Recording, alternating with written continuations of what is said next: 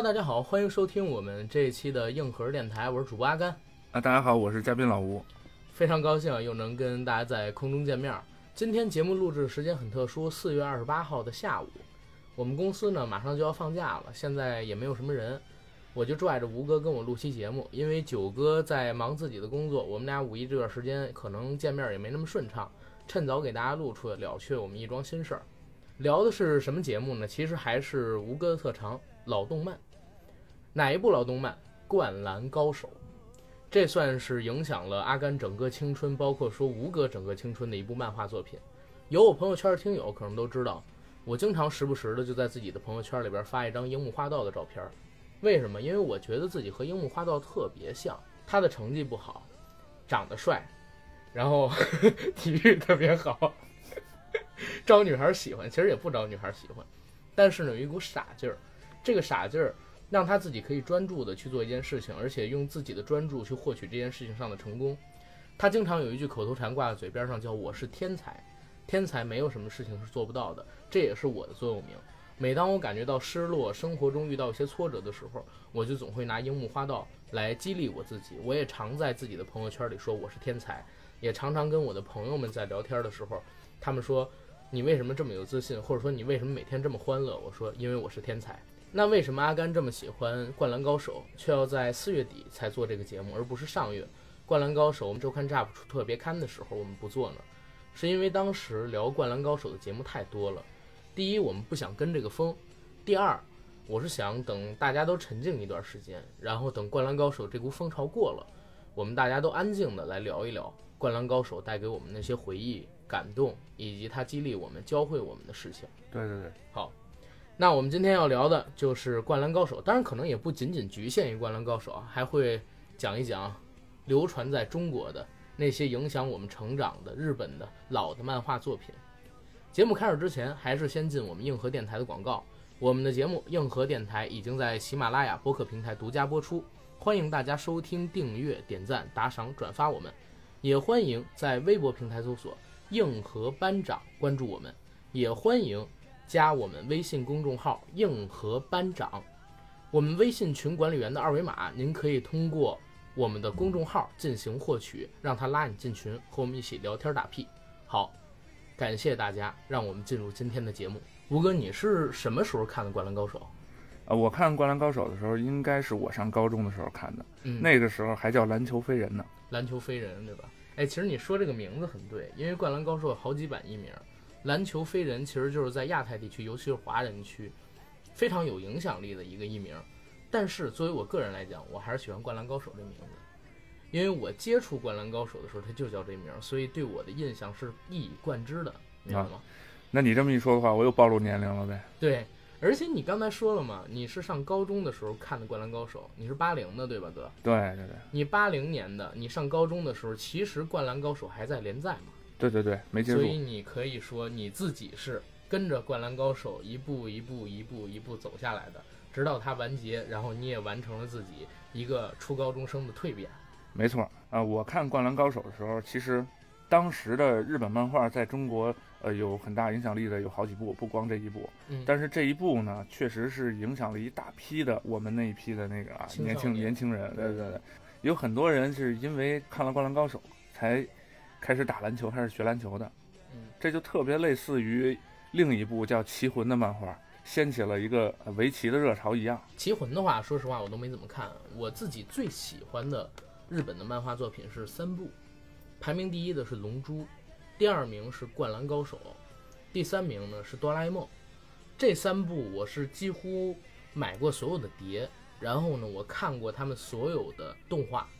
其他的作品我涉猎的很少，包括说，像我们这代人其实特别流行的，号称是民工三大动漫《海贼王》《火影》《死神》，我都没有完全的把这三部戏看过，甚至《海贼王》我只看过第一集，因为那个画风我不是特别能接受。但是我不我不否认这是一个好的作品啊，所以聊起来的话，肯定还是《灌篮高手》《龙珠》《哆啦 A 梦》这几部动画片。更合我的心意，也是我自己的心头所好。我性格比较痛快，我喜欢买那种单行本儿，叫啊，我不喜欢看那个合集，我觉得太费劲了啊。那你看单行本的话，就得买好多本，那你那会儿挺有钱的呀。九十年代的时候，我靠，有的时候是自己买，有的时候也是同学买，所以我们互相拼着看，互相借是吧？互相拼着看，对。对，哎，我给你讲一好玩的事儿啊，就是我原来在第二期的时候，我说过一事儿，我们原来同学都是互相买漫画书，然后大家之间互相传阅，有的时候，比如说，我当时有一本那个《龙珠》，孙悟空大战弗利沙的单行本。那一本书是特别特别难找的，因为那段打斗特别激烈精彩。好玩的地儿在于哪儿呢？我们班很多同学拿好几本漫画书换我那一本，我给他看这一本，他可以把那几本都给我看。然后我就一直拿在自己手里，我不给，我不给，我不给，我不给。他说给我十本小人书，我说我不换。他说给我二十本小人书，我不换。直到有一个同学说，你有一本小人书对吧？我给你一本大人看的书。我就我就把这个 换给他了，你知道吧？这是很好玩的一个例子。嗯，确实那个时候漫画书好像在大陆买的人还挺多的。现在我感觉好像小孩买漫画书的很少。呃，现在啊，就还是就媒体太发达了，他不用买漫画书，嗯，真的不用再买书了，你直接去漫画网站注册一会员，嗯，哪怕付点费，啊，其实成本也很低，你就可以看几乎所有的漫画，包括过去的五，就是日本排名。前五十大的漫画你都可以看，对。然后再一个就是动画的剧集也一样的道理，你上那个动漫网站也是随时跟进的。国内对，所以现在啊，就是书的发行现在基本上已经被挤压的没市场了。对，最起码国内是这样。对，但是我感觉好像在日本，漫画书还是很牛逼，发行量依旧很高很高很高。对，而且好多人是从买到收藏，它已经成了一条产业链。对，其实真正谈到收藏收藏的时候，就一定要是实物书才有价值，才有收藏价值。也是，你拿 U 盘拷一个东西，这个东西它可以无限复制，但是实体的书它一共就发行了那么多册，少一本是一本，多一本是一本，所以它是有价值的。对对对，铁粉的话，死忠死忠啊，就一定会买书。灌篮高手，我是很遗憾，我没有买到漫画书。为什么？因为我看《灌篮高手》的时候，我已经是初中的时候了，而且那个时候《灌篮高手》结束连载已经十年左右了吧？你想一想。呃，你是一零年左右才看的是吧？不是一零年左右啊，零五零六左右。零五零六左右。对，啊，那个时候我开始看的《灌篮高手》，我是看的剧集。当时的话，就是有一个省地方的电视台，他在放《灌篮高手》动画片，我是从头到尾看下来，从一开始。人设铺出，樱木花道一个不良学生被拒绝过五十次表白，等等等等，到赤木晴子出现，赤木刚宪出现，流川枫出现，一直到他们湘北山王一直在打，这些我全部都看下来了。不得不说，这是一部特别伟大的作品。他那个动画片儿完全体现出了少年人的热血。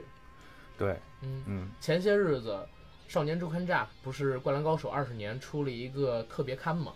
我当时想做咱们这个节目。我就上网又去重新找这个《灌篮高手》的百度百科，里边有一句话说：“一群少年集结在一起，度过了他们人生中最炙热的一个夏天。”哎，我觉得“炙热”这个词用的特别好，因为你在看《灌篮高手》的时候，你就能感觉到整个漫画里或者说整个动画里洋溢出来的就是那种青春、热血。他用“炙热”这个词太对了，这群年轻人。跟我当时看那本书的时候，其实年纪差不多，比我可能大几岁。我是初中生，樱木花道他们是高一开始打篮球嘛，实际上没有差几岁。我看那个的时候，就真的感觉整个人被带入到那种情景里面去。我的学生生涯中，为什么没有像他们一样过得那么轰轰烈烈？然后他们这群人太酷了。其实说实话，那个时候我很厌烦学习啊，我看到他们可以不太用上学。仅仅通过自己的一技之长去打篮球，就可以改变自己的命运，成为全学校甚至说是全国的焦点。那时候影响真的很大的。而且，我觉得《灌篮高手》最伟大的地方就是，它这个故事的结尾实际上不是整个剧情的完结。对啊，井上岩雄伟大的地方就是在于他把青春留了一个尾巴，这个尾巴它不是完满的。如果是完满的，那就不是青春了。青春一定要有一些遗憾，然后又有一些希望。所以他是用一句留白带过了全国大赛湘北最后的路程。呃，在我看来，其实这部漫画它有更深的意义。嗯，它对于年轻人有一个指导意义。什么指导意义？思想上的指导意义，因为毕竟我这年龄在这儿呢，我在职场也 这么多年了。对，我现在再回头再看《灌篮高手》啊这漫画的话，我觉得啊，作者用这个队伍给年轻人划定了一个正确的一个方向，嗯每一个人都可以在里边找到自己的缩影。对，我举几个简单的例子嗯，樱木花道说自己是天才，对他也的确是有出众的条件，比如他的身体条件，对对对吧？那他这样的人也是遭受了很多挫折，球场上闹了很多笑话，被人嘲笑了很多回，通过自己的努力，证明自己。才最后才成长起来的对，啊。那现在说了，天才都需要通过这样的这样的过程去成长。那么里边还有没有普通一点人？有，有有一个戴眼镜叫木木的，你记得吗？对对，我记得，他很普通就是一样。他很普通，对吧？他没有出众的条件，身体条件，他也没有出众的技术，但是他仍然是这支队伍不可缺少的人。对，所以他的存在告诉所有人，你哪怕没有那么出众，但是如果你能够踏踏实实一步一个脚印儿往前走，也就是在当前的条件下你可以生存下去的话，嗯有一天你也是这个成功团体当中的一员。一员，而且是不可或缺的。对因为我感觉整个队伍特别的真实。对，还有一个例子，安西教练在跟流川枫对话的时候。嗯，提过，他之前有个学生去了美国打球，在这边很出色，去了那边很平庸，对，对吧？其实这个也是影射的社会现实。嗯比如说，当你在一家公司做得很出色的时候，嗯，这个时候你不要飘，不要想着我现在就可以去多么强大的啊、那个实力多么雄厚的，嗯比如世界五百强公司去啊、闯出自己的天下，千万不要这么想。对啊，如果你要是轻易去了，那边高手太多，对有可能你一下就平庸了。对，啊，甚至一下就没有你的生存空间了。对，啊你看，不仅仅是《灌篮高手》提到这个，你看过《足球小将》吗？呃，这个足球小将那个画风有点太少年了。呃，因为比他更早嘛，啊，对对对，《足球小将》里边不是讲到这群人走出了国门吗？嗯甚至说去参加世界杯，去国际上踢球。他们去了国外之后，发现原来他们在日本虽然已经那么牛逼了，但是到了国外，确实差距特别的大。就是我感觉日本的漫画跟中国的动画，中国是动画片儿，日本是漫画，他们之间的区别在于哪儿？就是我们一直在美化，或者说我们在营造一个嗯很美好的世界，我们特地的用这些美好的东西去修饰现实生活中的冷漠跟不完满。但是日本的很多漫画，真正优秀的漫画啊，它会通过表露现实，然后记录生活中的不完满，从而让这个漫画脱胎于漫画的这个题材，变成一个真正有社会影响力的作品。对，这就是日本漫画走得非常远，历史也非常长，一直能走下来的一个原因。对，日本的漫画不是给孩子看的，不仅仅是给孩子看的。对，不仅仅是给孩子看的。对，嗯，其实中国早期的时候也有这样的动画片，比如说什么《魔方大厦》啊，比如说什么《阿凡提》啊这类型的。虽然说年龄又向上还是稍微低幼一些，但是它表露的东西也是伟大作品所具有的。但是最近这些年，不知道为什么这样的作品越来越少，越来越少，越来越少，进入了快餐化的时代，尤其又是尤其又是上美经历了体制改革之后，真的中国我感觉这个东西有一个特别大的断层跟断代。我们现在的少年其实很少能从国漫或者说国产动画片当中找到这些久违的感动。现在我倒觉得，呃，日本的漫画它当然是它一直都是呃老大的地位，对确实不可撼动。对，但是国产的动漫现在已经有长足的进步了。对对对，最近几年吧，最近几年我也看到不少好的作品。呃，之前是国家对这块儿不是特别关注，关注之后出来很多。你比如早那个几年前那《大鱼海棠》，实际上在两千年初就已经制作好了。你你知道吗？你说错了，大鱼海棠这个事儿我特清楚。嗯我们有一期节目专讲大鱼海棠。嗯，我一二年的时候，那会儿还上大学，我给了大鱼海棠两千块钱做众筹，知道吗？所以你看大鱼海棠，它的那个字幕上面最后感谢的那些人里有我的名字。嗯为什么？因为大鱼海棠是零六零七年的时候先做了一个 Flash 动画，哦，那个 Flash 动画开始先火了，火了以后呢，呃，过了几年的时间，这两个人在清华学美术的，就是他的两个导演，想融资把这个拍成一部电影，中间是融了三次钱还是融了四次钱，我忘了，一直在融钱。一零年初的时候，其实就已经做出了一个简版的动画宣传片儿，靠这个宣传片儿赢得大量的粉丝关注，火了。我就是在那个宣传片火了之后参与的他们的众筹，结果一次又一次跳票，一次又一次跳票，每次都说资金不足，而且让我感觉到特别失望的是在于哪儿？你知道资金不足的原因是什么吗？嗯这两个人他没有学过专门的电影，也没有学过动画，只是正常的一个大学生。嗯啊，我觉得我觉得这当然没什么问题啊，但是他们俩人干的什么事儿呢？在剧本没有创作好之前，在人物没有做好之前，动画没有设计好之前，先花钱请了日本最知名的配乐大师之一过来给他做配乐，把钱全都花在了不该花的地方，你明白吗？然后一次又一次的跳票，先开始说是一三年上映，后来变成一四年，一四年还改过一次，说一四年底，后来又变成一五年，一五年底，后来变成了一六年上映。这个片子让我觉得最操蛋的一个地方在于哪儿？就是我逐渐逐渐，因为我已经踏上社会了嘛，我逐渐意识到，它最终定档不是四月二十八还是四月几号，我最终意识到，《大鱼海棠》它可能不会是一个好的作品。我在一六年的一月份就在知乎上边回答过这个问题：你对《大鱼海棠》期待吗？我说，说实话，我期待，但是我没有期待着它是一个非常完美的作品。为什么？因为当你发现有一个从未踏足过自己所涉及行业的人，被这个行业里的一件事情所桎梏住、深陷泥沼的时候，那肯定是因为他的能力问题，还有事件已经超出了他自己的控制能力本身。最后果然，《大鱼海棠》上了以后，画风特别好，画面效果无可挑剔，但是呢，整个剧情烂爆了。而且我得到的内幕消息还是，《大鱼海棠》原本剧情比这还烂，是因为《大圣归来》那个导演给他添了几手，所以最后强行给圆了一个尾巴。否则的话，比我们现在看到的剧情还烂。这是《大鱼海棠》，就是让我特别失望。两个导演从一开始大学生出来抱着初心，然后为了理想融这些钱，到最后就纯粹变成了有点圈钱的意思，你明白吗？嗯真的，我是看着他们从一二年到一六年，就这四年的时间，在那之前呢，可能说我接触的还少一点，但是我是真正给他投了钱的。你想想，一二年我还上大学，我给他融两千块钱，这是大鱼海棠的制作方干的事情，这个让我对国漫当时特别失望。然后说远了，咱们聊回《灌篮高手》好不好？《灌篮高手》二十多年了，但是我感觉在这二十多年的时间里边，几乎没有任何一部少年漫画、青年漫画可以比得上它的影响力。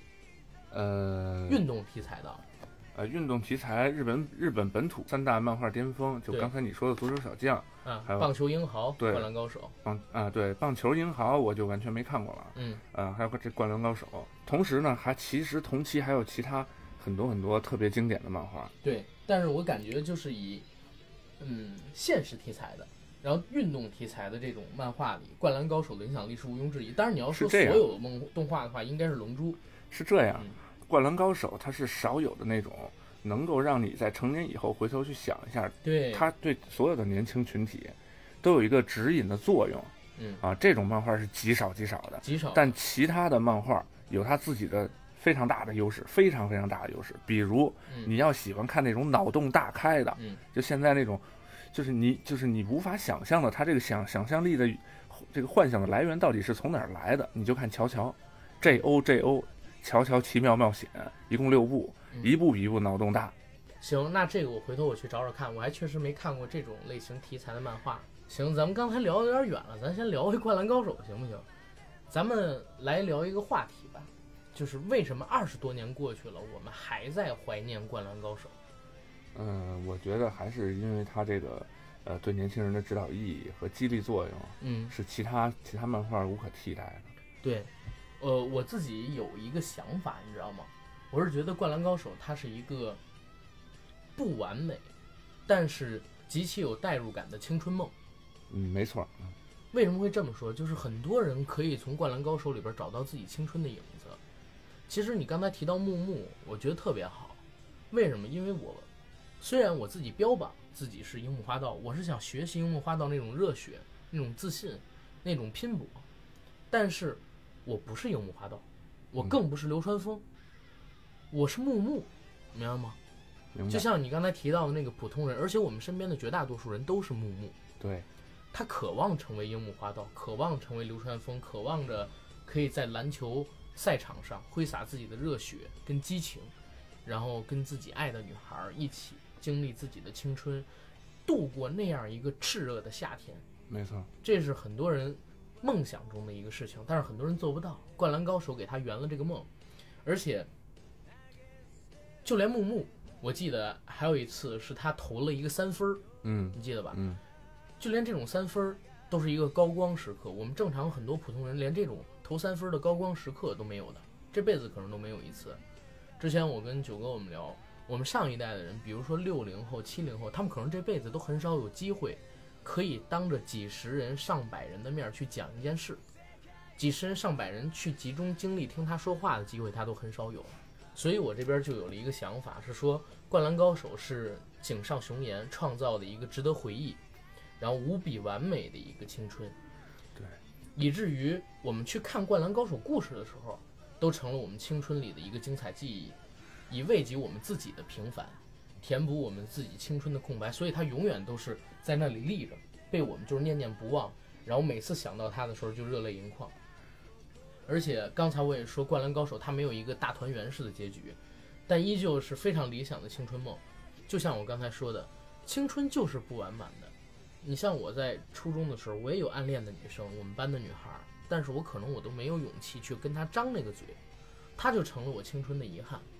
现在我的印象里边，其实啊，其实可能说我现在的女朋友比她要漂亮，但是呢，那个时候见到的那个女孩，可能就成了我这辈子永远得不到的，然后一直念念不忘的，明白吗？她可能长得也不是那么好看，但是我现在回忆起来，全部都是她的好，没有她任何不好的地方。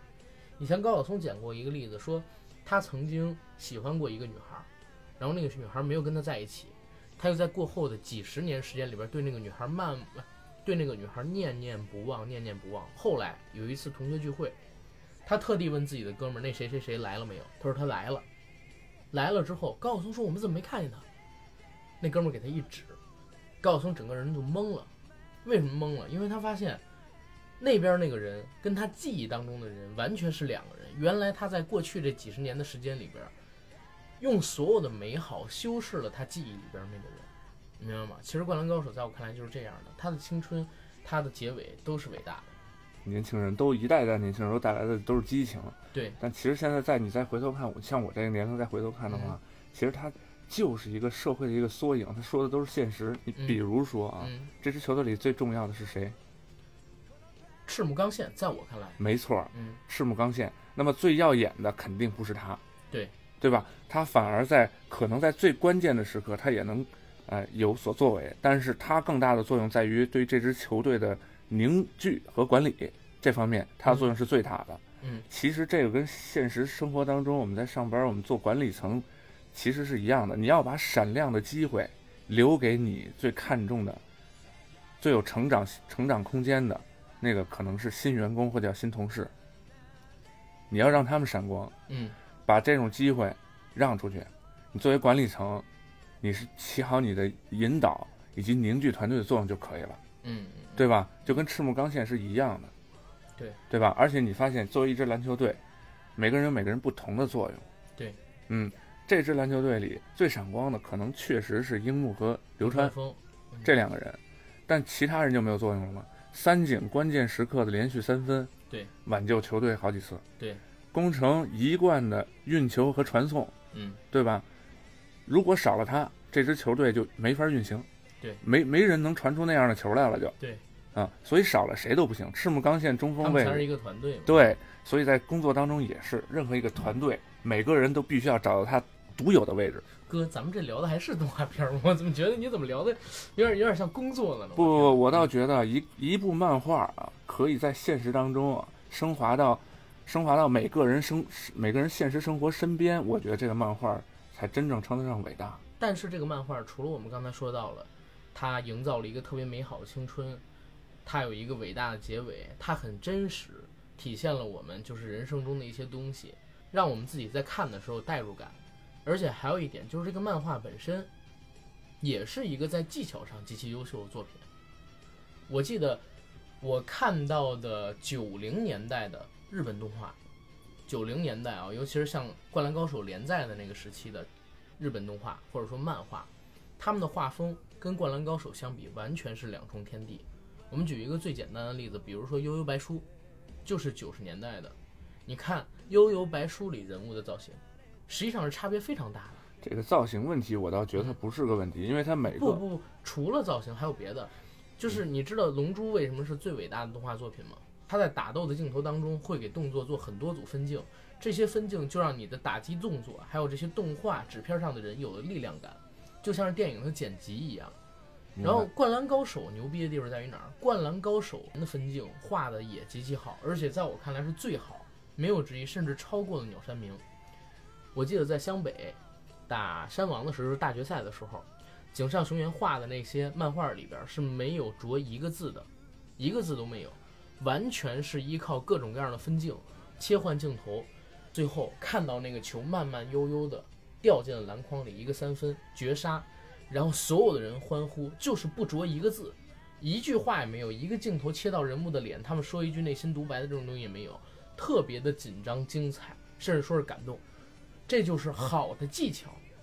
对做出来的好的漫画。你刚才提到技巧，我也想说这个结尾，这个结尾是真的是非常精彩。对。但是我想问一下，你看的是动画还是漫画？动画。动画是吧？啊。那我其实建议你把这结尾漫画版看一下。但是我也看了漫画。所以说，就是说我也是对他这个呃最后这十秒、二十秒，就这很短这几这几秒钟争争夺胜负的这个呃这一个瞬间，他把它给分解开来，并且当中没有任何独白，没有任何文字，嗯。全都使用画面的张力来表现当时啊比赛的紧张感，这个做法是特别有技巧性，而且表现的特别到位的。你知道我在看到这个桥段的时候，当时让我想起什么吗？嗯，你知道麦迪有一个特别牛逼的记录，就是三十二秒十三分啊，有一点像这个感觉，你明白吗？明白。当然，麦迪那可能是现实生活中的神迹，但是我们刚才聊到的那十几秒、二十几秒，在动画片里或者说在漫画里边画出来的那个桥段，可以算是整个漫画史上的一个神迹。没错，就是仅仅通过分镜，仅仅通过剪辑镜头，然后动作，就完成了漫画史上可能说是最振奋人心、最感动人的一次三分球。没错啊，太恐怖了那个东西。所以我说井上雄彦是个天才，而且我特佩服井上雄彦，你知道是为什么吗？因为井上雄彦。他是一个不像鸟山明一样的人。鸟山明画出了日本漫画史上可能说最伟大的作品之一的《龙珠》，对不对？嗯。但是《龙珠》它其实有三四次想要提前结束，但是因为经济，因为自己漫画社的压力，因为读者给他的这些期望，他不能把《龙珠》中断。本来从弗利沙就变成了沙鲁，又从沙鲁到了魔人，一集一集的往下画，以至于透支了他。以至于透支了他自己太多的创作灵感，对，有点太牵强了。后边对，嗯，而井上雄彦不是这样，他在画《灌篮高手》的时候，其实结尾的时候正是《灌篮高手》最精彩的时候。而且如果他想画，他可以画到《灌篮高手》这些人打赢了全国大赛，捧得了全国冠军，最起码还能画个五十画、一百画，我觉得是没有问题的。嗯，但是他没有，好多人在这个漫画结尾的时候写信给到漫画社。说你们是不是给井上雄彦施压了？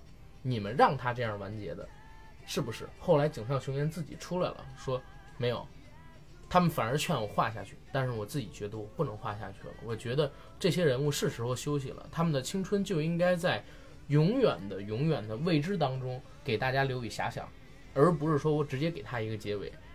只有遐想，有空间发展，这才是青春。如果说你已经什么都确定了，这不是青春。没错，没错，这是一个已经行将就木的故事。没错，没错。所以我觉得这特别好。后来在零四年《灌篮高手》发行量突破一亿册的时候，井上雄彦做了一个事情，在《灌篮高手》他那个高中湘北的原型地那个高中里，做了一个叫“十日后”的行为艺术，就是在那个学校的几十块黑板上边画了湘北对山王。这个决赛之后十天后的主角们所发生的故事，里边的所有人依旧在继续着他们当年的那个故事。你想想，零四年、九六年完结的，零四年发行量超过一亿册，八年的时间过去了，但是动画里的这些人只过去了十天。吴哥，你看到我现在我是没有稿子的，对不对？我现在我都记得那个十日后里边讲的是什么。首先，呃，赤木刚宪因为他要准备高考了嘛，所以他在看书，在上课。但是上课的时候，他满脑子想的全部都是篮球，没有心思听老师讲的这些东西。而工程呢，在研究做团队管理的书，通过研究这本书，在想以后要以什么样的团队管理的方式管理自己的这个球队。而流川枫呢，已经得到了 NBA 来的消息，去美国打球。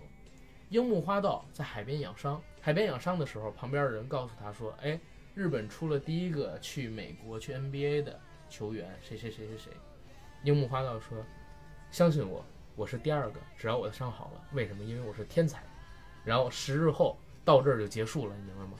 就是现实生活中已经过了八年，但是主角们的青春依旧继续在那个时光里。他们只过去了十天，青春的故事就永远留在青春。井上岩雄没有说：“我画一个十年后，然后这群人都已经长大成人了。”他们已经走上社会了，可能有的人还在球队，可能有的人成了职员。他没有这么画，他没有写这些人就是回顾自己年轻的时候、青春的时候去打那些比赛的时候那些事情，他反而是画了一个比赛之后十天后的故事，就让青春的故事留在青春。所以我觉得井上岩雄是一个特别苦、特别伟大的人，你明白吗？而且我还看过，就是当时他画这个十日。而且我还看过他当时画这个十日后的时候那些采访图，就是像一个孩子一样包着一个头巾，那个时候他应该已经三四十岁了，包着一个头巾，拿着一个粉笔开始在那作画，饿了直接就让人给他买买那个外卖，在教室里边坐着吃，最后画完了之后，整个人把粉笔扔掉，然后躺在那个地上，你知道吗？呈现一个大字形，就特别像一个孩子。我觉得只有这样的人，他才能画出灌篮高手，别人是根本画不出来的。后来井上岩雄还做过一个漫画，应该是《浪客行》吧，这个我不能确定，因为我没看过几期，而且是很久很久之前看的了。他是完全用水墨画的风格画这个漫画书。这本漫画书呢，号称是呃日本漫画史上技艺最强，用了特别多的留白风格、意识流的风格，还有水墨画的风格。但是也是因为创作难度太大。中途几次断稿，甚至说现在已经断稿好几年了。这本漫画书，但是没有人否认这个漫画书它本身的精彩。所以我觉得井上岩雄他除了是一个漫画家之外，他还是一个艺术家。只有像他这样的人才能画出灌篮高手。嗯，对，其实日本漫画精彩的地方就在于它总是有一批，呃，非常有思想、非常有核心的，呃，那一批优秀的创作人，嗯。包括井上雄彦，嗯，包括早期还有一部特别特别好的叫《城市猎人》啊，《城市猎人》他的作者城市猎人为为什么我都是当成那个小黄书来看的？这是这也是我看过的《城市猎人》，还有一个那个叫叫蜀道还是什么怪鼠还是什么，就是家里边养了三个女奴的那个侠盗祖传的盗贼世家，那也是那也是我们小的时候的一个性启蒙，跟这个《城市猎人》一起的，你知道吗？啊，那个我还真不知道。那你要是说这个成人向的漫画的话，我觉得最成功的应该是桂正和。桂正和是什么呀？那难道你没有看过 DNA 和电影少女吗？没有，那太可惜了。那我我看《城市猎人》是为啥？因为成龙演了一部电影叫《城市猎人》啊，然后我去找了他的漫画书看，后来我发现那个那漫画书其实挺黄的，你知道吗？也不是真的那种特别黄。就是隐隐约约的有一些东西，而且说偶尔也会漏一些东西，所以我是一直把它就当做性启蒙，你明白吗？那个跟跟那个我刚才说的这桂正和画那两部相比的话，太初级了。但是，但是我给大家推荐一个作品啊，就是有一个作品叫《寄生兽》，你听过吗？寄生兽听过，啊，就是也是一个日本的漫画。嗯，那个日本漫画是怎么样呢？就是女主角，她是。每一集都要跟一个那个就是，就是办那什么的事情，那些人都被寄生兽然后给寄生了，所以每一集虽然画的很恶心，什么触手啊、乱七八糟的东西，但是都特别黄。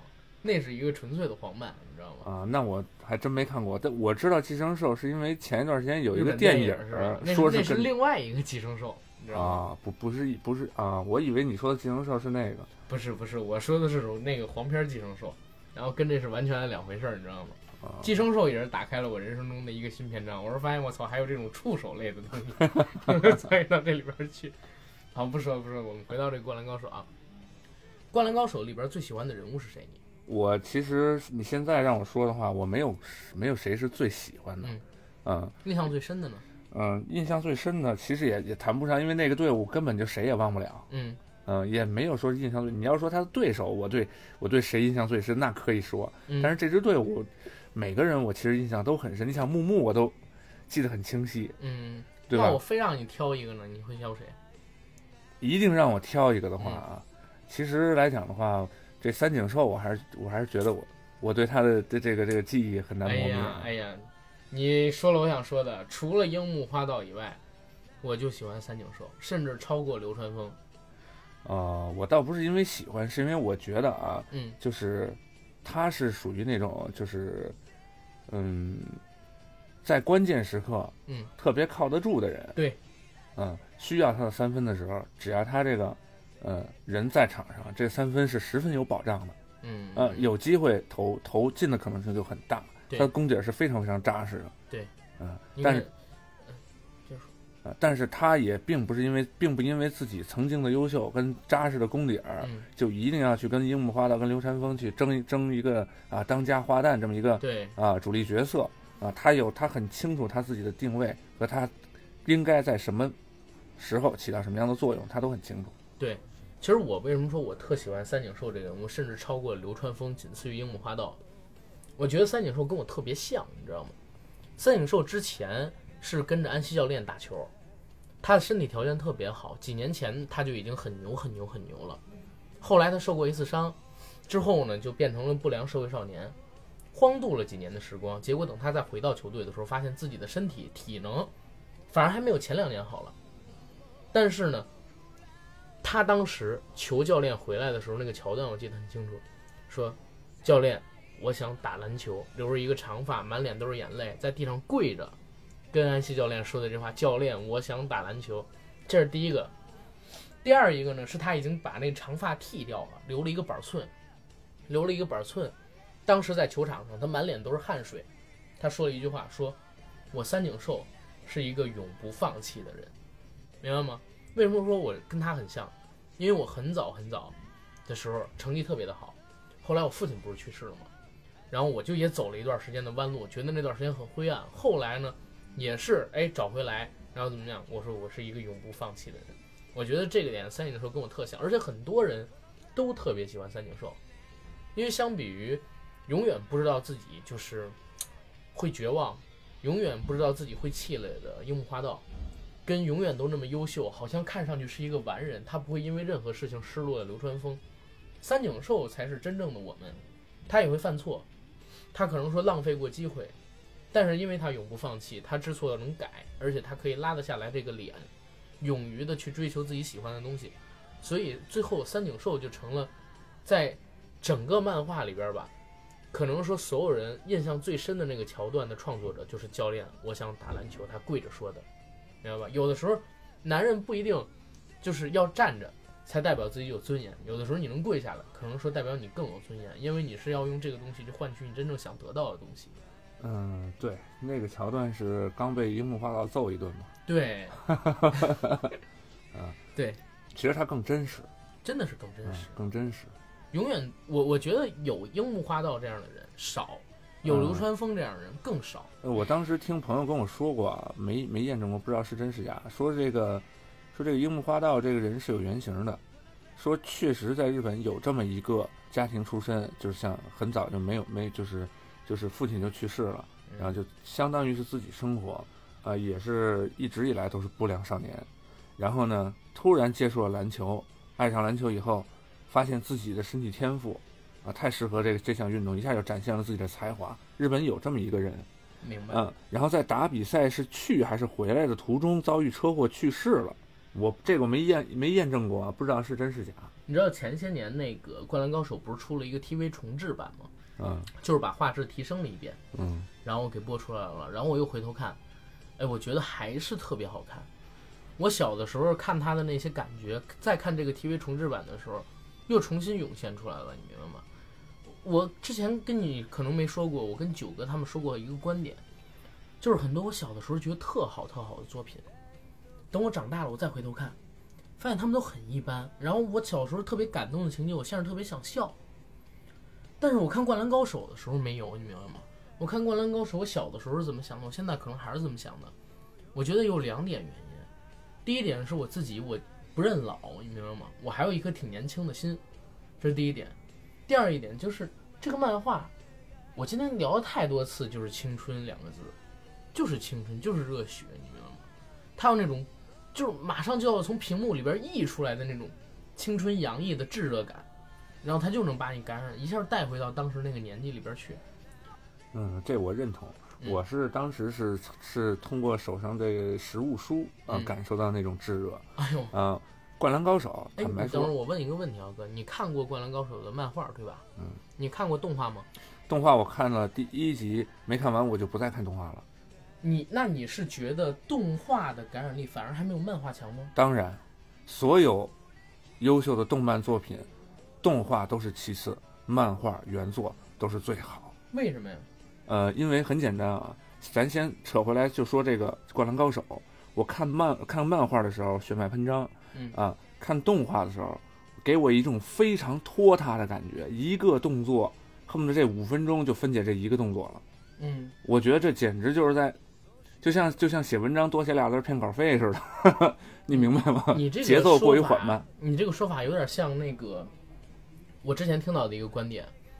之前有一朋友，他也说他喜欢看漫画，然后甚至超过同版的动画。就比如说，他说《火影忍者》，我说为什么你会这么觉得？他说因为漫画的话很简单，你一页就几张图，但是动画的话，你会把这几张图变成一个二十分钟的作品。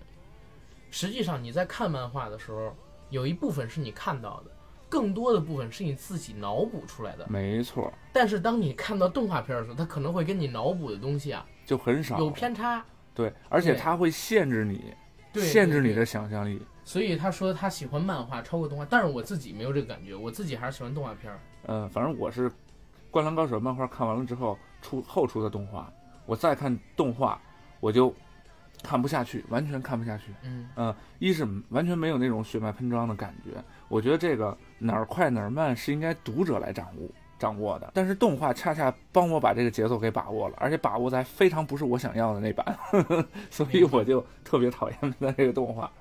所有的那个动漫我都只看漫画不看动画，但有一个例外，就是高达，高达，高达例外。嗯，高达也是你的青春吗？高达，我看高达动画的时候啊，嗯，应该都已经上大学了，那个是哦，那会儿还看高达，哥你可以啊。啊，那会儿本来我没有想看，但是那会儿的同学啊，强力推荐，而且他呢是重新找到，因为他他在北京上学，到这儿以后，他就重新找到了这个高达的一整套嗯，一整套一整套动画。动画啊，动画盘光盘，当时已经有光盘了。对，他把自己关在宿舍里看，向所有周边所有同学强力推荐，在他的推荐之下，我看了看了高达的动画，我没有像他一样几部完全都追下很认真的去去看，而且还不止一遍。我只看了其中的一部分，但是我承认这个动画是确实是对我对动画片儿的那种偏见的一种纠正。高达的动画啊，非常非常的好，好在哪儿啊？一，他的人设本身就是就很到位；二，他讲的故事，大家高达的故事，大家当时虽然不看没，虽然像我没看过动画，但我也知道，嗯，对不对？第三，他的配乐特别特别的好。对，我给你分享个事儿，就在四月初上了一部电影，斯皮尔伯格导的，叫《头号玩家》，你知道吗？你看了吗？啊，我还没看呢。你还没看是吧？嗯我在电影院里看的。电影院里呢，呃，有一个最大的好处就是你可以和周围的所有观众形成互动。这部电影在结尾大战的时候有一个桥段，因为男主角的一行人里有一个人是日本籍的，日本籍的那个人拿到了一个道具，拥有这个道具之后，这个道具可以让你在三分钟的时间内变身成高达。最后结尾大战是反派开着一个机械哥斯拉，几十米高的那个九三版的机械哥斯拉，可以吐激光，然后全身都是钢甲的那种哥斯拉。在面对他众人没有任何还手之力的时候，日本籍的那个男主的队友站在飞机上，带上了那个自己打出来的道具，说启动高达形态变形，然后放弃，啪，满场那个高达的音乐。人从空中跳下来，就看到他放的越来越大，越来越大，然后直接出来就是第一版的高达，你知道，当时整个电影院里都在欢呼，包括我也在欢呼，就那一个桥段，鸡皮疙瘩全部都起来了，你知道吗？所以我就说这个高达影响力有多大，真的太恐怖了。就是你可能说已经长大了，但是你小的时候一定是有过那个机甲梦的。我觉得每一个男生都有机甲梦，你知道吗？没错，从变形金刚开始。，对对对对对。但是变形金刚它不能驾驶啊，对你高达是可以自己驾驶的呀，没错，。同样为什么火呀？稍微差一点，但是也很火的，叫《新世纪福音战士》，看过吗？就 EVA、哇，，EVO 还是 EVA？EVA 在我的心目当中，EVA 哦，对我刚才少说了一个，EVA 才是我心中唯一的神作，比《龙珠》还要高。我特别特别喜欢 EVA，我家里边有它的手办，你知道吗？一号机、初号机的手办，而且 EVA 是我，嗯，就是前两天我不写神秘学的文章嘛，嗯，它是我神秘学的缘起，真的是神秘学的缘起。EVA 里边有特别多的东西跟共济会有关的，我们也可以留在以后的节目跟公众号里边跟大家来说。这这个 EVA 啊，这个 EVA 我理解还真没有你深，因为 EVA 我确实也是看的不多，但我对它的印象特别深，在于它初号机呃暴走之后对对对对啊，对。突然变成了一种啊只只就就是嗜血的那种那种状那种你你知道有一个桥段啊，我 EVA 是小学的时候看的，有一个桥段是童年噩梦，就是初号机有一次暴走，把使徒给吃了，把使徒给吃掉了，那是那是我的童年噩梦。但是这个桥段在我的身体里，在我的脑海里就一直哎萦绕不去。后来我就开始找有关 EVA 的所有的东西，这就是引入我进神秘学的一个门槛。为什么是一个神秘学爱好者？是为什么我对共济会那么感兴趣？EVA 其实给了我一个特别大的启蒙，它是这样的。我始终不能理解这个 EVA 跟神秘学有什么关系，然后神秘学跟共济会有什么关系？因为是这样啊，就是神秘学它除了研究神秘力量，然后神奇事件，还有一个东西就是它会研究神秘组织。那共济会实际上就是最近几百年以来人类社会上面吧影响力最大的神秘组织没有之一，对不对？共济会。那共济会里边提到了很多有关于生命之树，提到了很多有关于使徒、人、洪水时代，然后上帝造人，人通过寻找自己本身，完善自己本身，因为人类只有生只有那个心灵果实，没有生命果实嘛。通过补全自己，然后回归到神这个理论。你如果你去看 EVA 整个动画的话，其实里边它有一个组织，那个组织英文名叫什么？我老是发音不清楚，因为我英文不好。他们的最终理想就是把人最终补全，还原成神。呃，就是里边有个什么人类补全计划，对，是吧？就是这个东西，它其实跟共济会的关联特别多，而且而且 EVA 的导演安野秀明本人也是共济会的成员，明白吧？所以他就是我进入神秘学的一个开端嗯，啊，他是这样的。但是这不是咱们今天聊的主题，EVA 能聊的东西太多，回头我单写一篇 EVA 的文章。咱们先来聊这个《灌篮高手》。《灌篮高手》它也是一个就是我极爱的动画片，可能说，呃，它跟 EVA 是两个完全不同的东西，它代表的是我的青春，我理想中的青春。而 EVA 呢，是打开我神秘学世界的一个钥匙，一个窗口。拥有《灌篮高手》是我们青春当中的一个特别美好的记忆。樱木花道他经常会说一句：“呃，谁让我是天才呢？”或者说“因为我是天才”，这些是不是我们自己的心声，或者说是井上雄彦的心声，是所有的每一个看到《灌篮高手》的年轻人他的心声，对不对？我再问你一个问题啊，也是可以作为我们今天的一个收尾，好吧？嗯，你有没有为这个《灌篮高手》的音乐感动过？呃，这个问题我就没法回答，因为我只看漫画不看动画。哦、对，你不看第一集吗？呃，第一集的动画是什么？是那个动画里边音乐配乐是什么？我现在都已经模糊，因为我就看了，好吧，好吧，就看了一部分就不看了，我觉得太拖沓了。其实我知道你要回答这个问题的答案，但是为什么我要问你这个问题？你知道吗？因为我觉得《灌篮高手》的音乐吧，是所有的、所有的、所有的动画片里。啊，我看过动画，我不是说你说的那种漫画，因为漫画是没有配乐的。对，我看过所有的动画片里，我自己最喜欢的一个叫《直到世界的尽头》，还有《好想大声说爱你》，尤其是《直到世界的尽头》。我前两年又听现场版，隔了几十年，两个原唱在演唱会上唱现场版，哎呀，听得我是热泪盈眶。然后我自己还会唱，知道吗？怎么唱？你看我现在手机上面这个东西。我以前都是专门在网上找这个音译啊，因为我不会日语，你知道吧？我就是找音译唱。你看，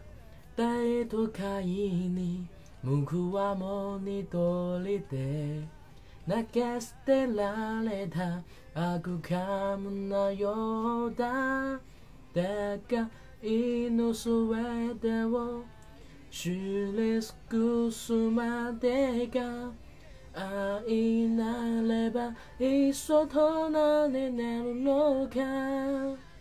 世界が言わるまでは離れることもね。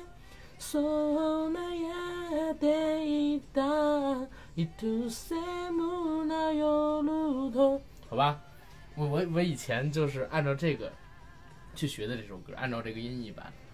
其实没什么别的意思，我就是想显摆一下啊，因因为也是青春嘛，好吧？理解理解啊。然后咱们今天这个东西可以聊到这儿了，好吧？OK，嗯，那感谢大家收听跟陪伴，我们五一之后再见， 然后也关注我们的公众号。